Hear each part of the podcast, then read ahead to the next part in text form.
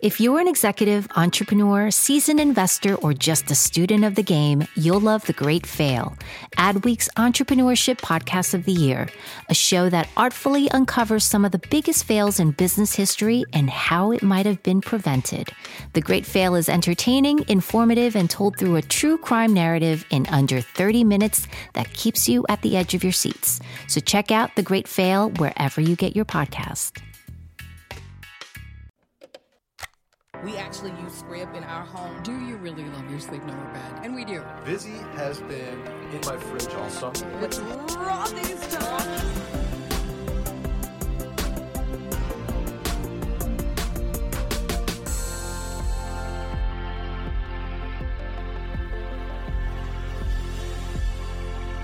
It's a best practice for podcasts to start with a pre recorded intro that's put at the beginning of the live recorded content. So, in the spirit of this discussion, let's see what happens if we skip all of that and dive right in. Today, we're joined by creative director Tony Carnevale and associate account director Andrea Schwarzbach to discuss the perks and pitfalls of best practices. So, Tony, Dre, thanks for joining us. Tony, I want to start with you specifically. You wrote a blog about this subject, which I hope our listeners get a chance to read. We're going to link to it in the show notes. But let's start with the basics. What are best practices and why do you hate them?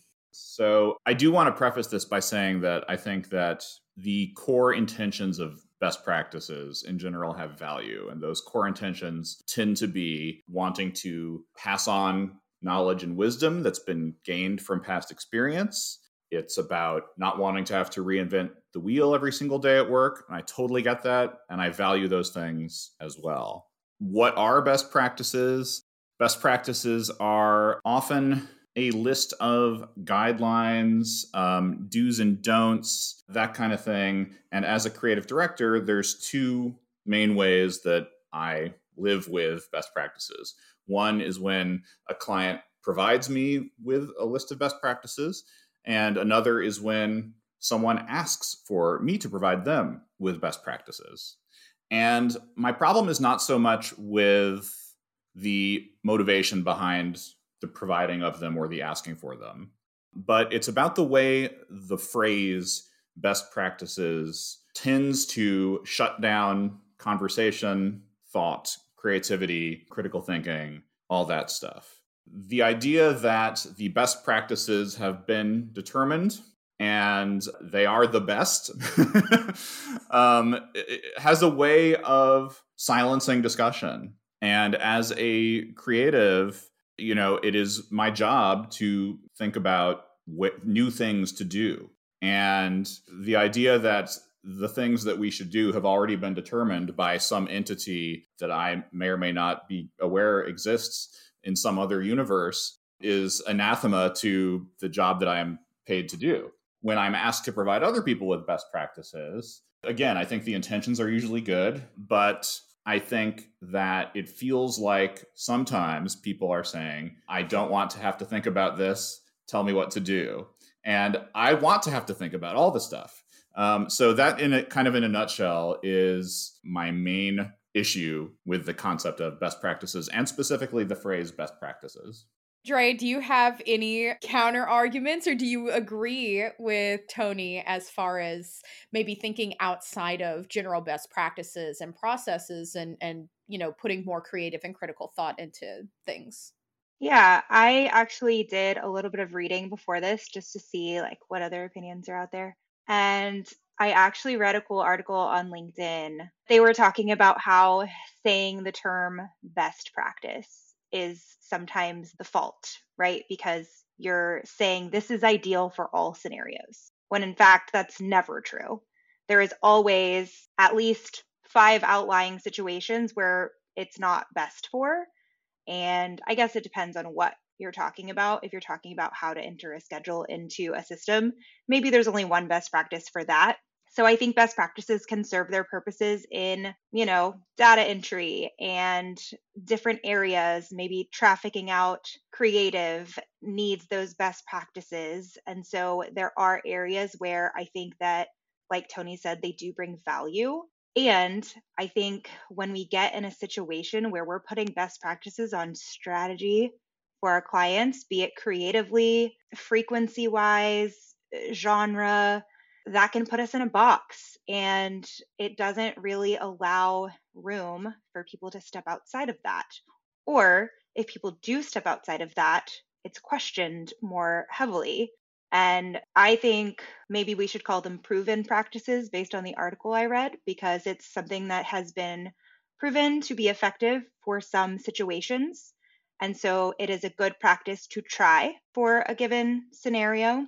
Again, I think it can vary on which type of best practice we're talking about. But if I'm talking about my world of strategy for my clients, and if someone's telling me the best practice is to do a pre roll at the beginning of a podcast, I would challenge that heavily because my proven practice that I have seen across all clients that we've run with is mid rolls tend to do better. Specifically, if there are multiple mid roll positions just back to back to back, the first mid roll position tends to do better. But again, some clients do see success with pre roll, so I would never want to totally rule that out. I would just say, let's test mid roll first. And once we see how that performs, we can also test pre roll. So just trying to, like Tony, I think you hit the nail on the head with critical thinking gets totally eliminated when we put best practices into play around how to do creative, how to strategize for our clients. There's no one size fits all for every single brand out there and every single situation. And I think that can get lost if we just have best practice docs everywhere for everything we do. I completely agree. We have definitely found that when it comes to, you know, sharing copy and trafficking copy with our talents, there are definitely some best ways to go about that. But even just today, we had a conversation of how we can evolve and make that even better and, you know, optimize on trafficking out that information. So I think that there are some best ways that you can approach it, but I think that you also have to continue to be open to improving your processes. And especially, like you said, for creative, I have always kind of pushed back on best practices for any sort of produced audio because I have seen things run the gamut. I have seen founders reads work really well all the way to uh we have done some more tongue in cheek reads for more tongue-in-cheek clients that you know works really well for them but wouldn't necessarily work for someone selling like a pair of shoes. So yeah it, it's very it's very difficult to kind of box all of those things in. As far as um, creator-led advertising do you think that there are any practices that are particularly useful when approaching kind of planning and you know on the same page? Are there any that are detrimental? So I think always trying to make things personalized from the creator perspective is going to lend you to a better read, more engaging for your audience, trying to connect it to your audience because as the creator, you should probably know who's listening to your show more than anyone who's writing copy points for you.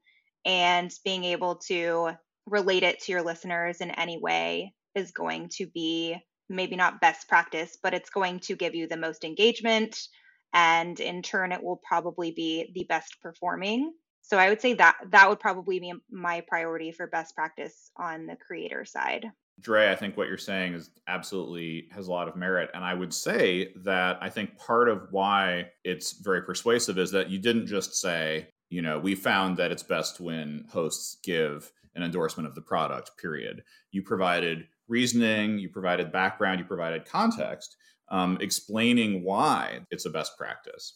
And if a client or someone else came back to you with reasoning or persuasion or some kind of data uh, to indicate why, for some reason, they thought it was a better idea for their product or service to not have a host endorsement. Um, you know, I don't know what that might be, but let's say hypothetically it exists then at least you would have these two perspectives that you could compare and contrast, and you could do additional research if necessary. And it would be the beginning of a conversation, if it needed to be, rather than the end of one. Um, so I think what's really valuable when framing what we've learned about creator driven advertising or about anything is to remember why something is a best practice and to be ready to kind of be persuasive about it and provide that that context the thing that I tend to not like as much is when there's just kind of one line of almost like a biblical commandment and not much background. And in those cases, I want that to be the beginning of a conversation rather than the end of it. And, you know, my reaction is often when I see one of those commandments is to ask who decided this? When was it decided? Has anything changed in the media landscape since then? Spoiler alert, the answer is going to be yes and you know is this really still the the best way to to go about things? And and maybe it is and, and maybe it isn't. And you don't have to have those conversations every single day. I know, I know it would be extremely annoying and counterproductive if you woke up every morning forgetting everything that we had learned and thinking all right today i'm going to reestablish what the best practices are for today. But i think it's i think it's just something to keep in mind in general. And when you are presented with or asked for uh, a best practice that maybe rubs you the wrong way or maybe you think is counterintuitive, I think those little blips on your radar might be the opportunity to start asking questions and beginning a conversation. So it sounds to me like really what we should be prescribing to everyone is to maybe have the data to back up your practices, but to also be willing to kind of think outside of the box and continue to be creative with your approach. So, how should advertisers and agencies go about kind of putting these plans in place, these practices in place to make sure that things are running smoothly, but avoiding continuing reinventing the wheel? I think it's a good idea to always kind of have that context and reasoning in mind. I think clients that are working with us and looking to us for creative expertise hopefully are doing it because they they value that kind of input. So I would say you're already paying for us. you're already paying for me to be helping you out. Um, so that's the first step.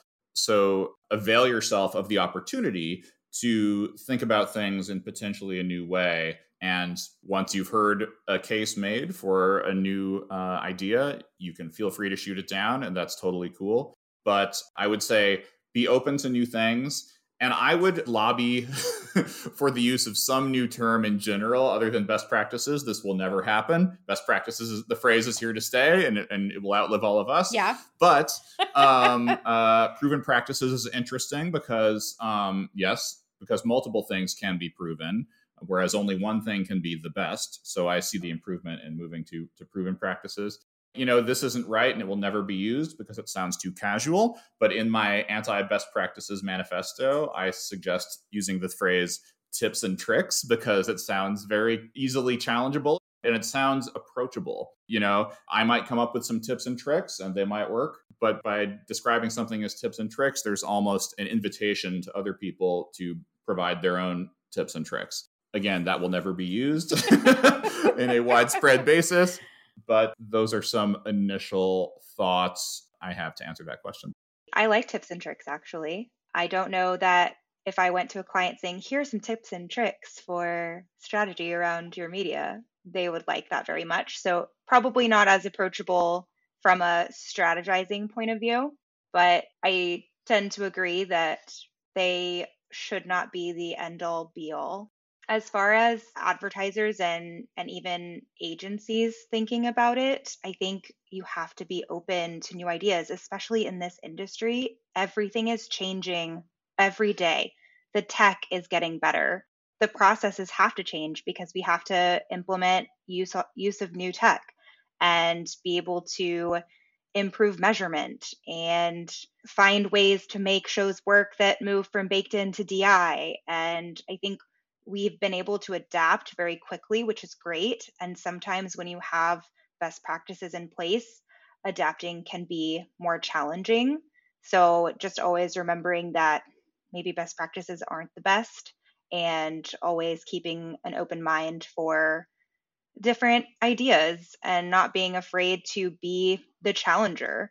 I can give an example of this. I have been working here for almost 10 years and we have as an agency come up with a POV on best practice for testing podcast and frequency. And then I have a client who came to us and they were already on podcast and they said, actually, we find it best when we run two and three spots a month, which is totally opposite from how we tend to buy for our clients and it works for them. There are some shows that cannot sustain the higher frequency, but they're not afraid to test the higher frequency first because if they test it and it drives two to 3x conversions for them, then it's a win. And if it doesn't, then they bring the frequency down to a level where it's sustaining performance goals. So that that to me was very eye-opening because I had always thought this is the frequency that we have to do. And experiencing that working for someone was like, oh, well, that's not a best practice anymore for me because now I have this new way of potentially doing it. So, having clients that are open to trying new things and challenging the norm is also, I think, a great way to kind of break through those best practices. I totally agree. And to your point, Dre, I was thinking about just the quickly evolving nature of our industry and how, you know, when DI spots came into being, it was kind of like, no, they will never be as valuable as, you know, baked in spots that live forever within the episode. And now we're seeing a lot of value in DI and in you know, being able to buy back catalog and insert ads that are relevant to now rather than listening to, you know, let's say going back and re listening to Serial. I'm not saying Serial specifically, I'm just using this as an example, but let's say I go back and re listen to Serial and I listen to an ad from years ago. You know, just being able to go back and insert spots that are now relevant to today or I had a conversation with someone else a few weeks ago about if a show presents a brand safety issue and you've been running with them, you can now, you know, strip your spots and then they don't live baked in to that show forever anymore. I would kind of like to get your POV on programmatic because that's also been a big topic of conversation that we've covered on the show. And again, I think that thinking outside of the box and approaching that creatively uh, is really important as we move forward. Yeah, absolutely. I, I know programmatic is a huge goal and focus for our agency uh, to really expand there. And I think in terms of best practices there, I don't know that there can be any right now, except to really explore all of the different opportunities. And as we continue to work with new partners to get programmatic inventory available, I think there will be more and more options to test into. And really, it would be about, you know, audience targeting is going to be a huge part of that. Being able to target a specific audience will be great. And then trying to get as low of CPMs as possible to make it super efficient. And then on the creative side of things, finding what works best for various clients, right? I don't think there's going to be a best practice for programmatic creative, but I do think that it will be a really great opportunity for us to explore some really fun produced spots that our agency hasn't gotten to do as much of before. That's exciting. what an exciting opportunity where there aren't yet best practices. Right? so, before we kind of close out this conversation, do y'all have any kind of final thoughts that you want to share that you hope that our listeners take away about best practices? Or maybe we should say proven practices, Tony. I would just say I really resonated with something Dre said a little bit earlier. She likes the phrase tips and tricks, but she can't really go into a client call and, and say, these are our tips and tricks for your strategy. I think that really underlined a reason that the phrase best practices is so popular. And I think it's a valid reason. And um, that is, you know, in any professional setting, it could be the world of being a lawyer, it could, you know, the world of medicine, whatever. You want to convey complete and total confidence. And part of why I love the phrase tips and tricks is because there's a little bit of vulnerability there. There's an opportunity for creative thinking and an admission that maybe we're not always right about everything. Whereas with best practices, the phrase best practices conveys a swaggering confidence that I think is, I understand the value of that. That I think is one reason why it's so powerful. So I'm going to do some thinking on what's another phrase that conveys that level of confidence but but that i hate a little bit less than the phrase best practices and maybe i'll come back to you and suggest that later on. I think i might start using proven practices just going forward. I really like that term. And i will just say if we have vendors listening to this network publisher partners you guys need to come up with a proven practice on how to sell your di inventory because all of you do it differently and it makes it really challenging from a strategy point of view and a media planning point of view to give my best practice or proven practice or recommendation to a client when it is all different. You all do it differently. I need you to standardize it. I need it to improve. So, proven practice for selling DI. Let's go. Love that. Getting it done. All right. Just putting it out there for them. and I, I do think that there is absolutely value in in standardizing certain practices. I wanted to thank y'all for joining. I have really enjoyed this conversation and and really hearing kind of how y'all approach things. I definitely think one of the key takeaways here is don't process things to death. Allow room for evolution and critical thinking and creative thinking and what works for one person may not work for you, and that's okay. So, thank you guys so much. I really appreciate it. I am looking forward to feedback from other folks, hopefully networks, on standardizing their DI practices. Yep, you heard it here first. Thank you for having me. I always love coming on.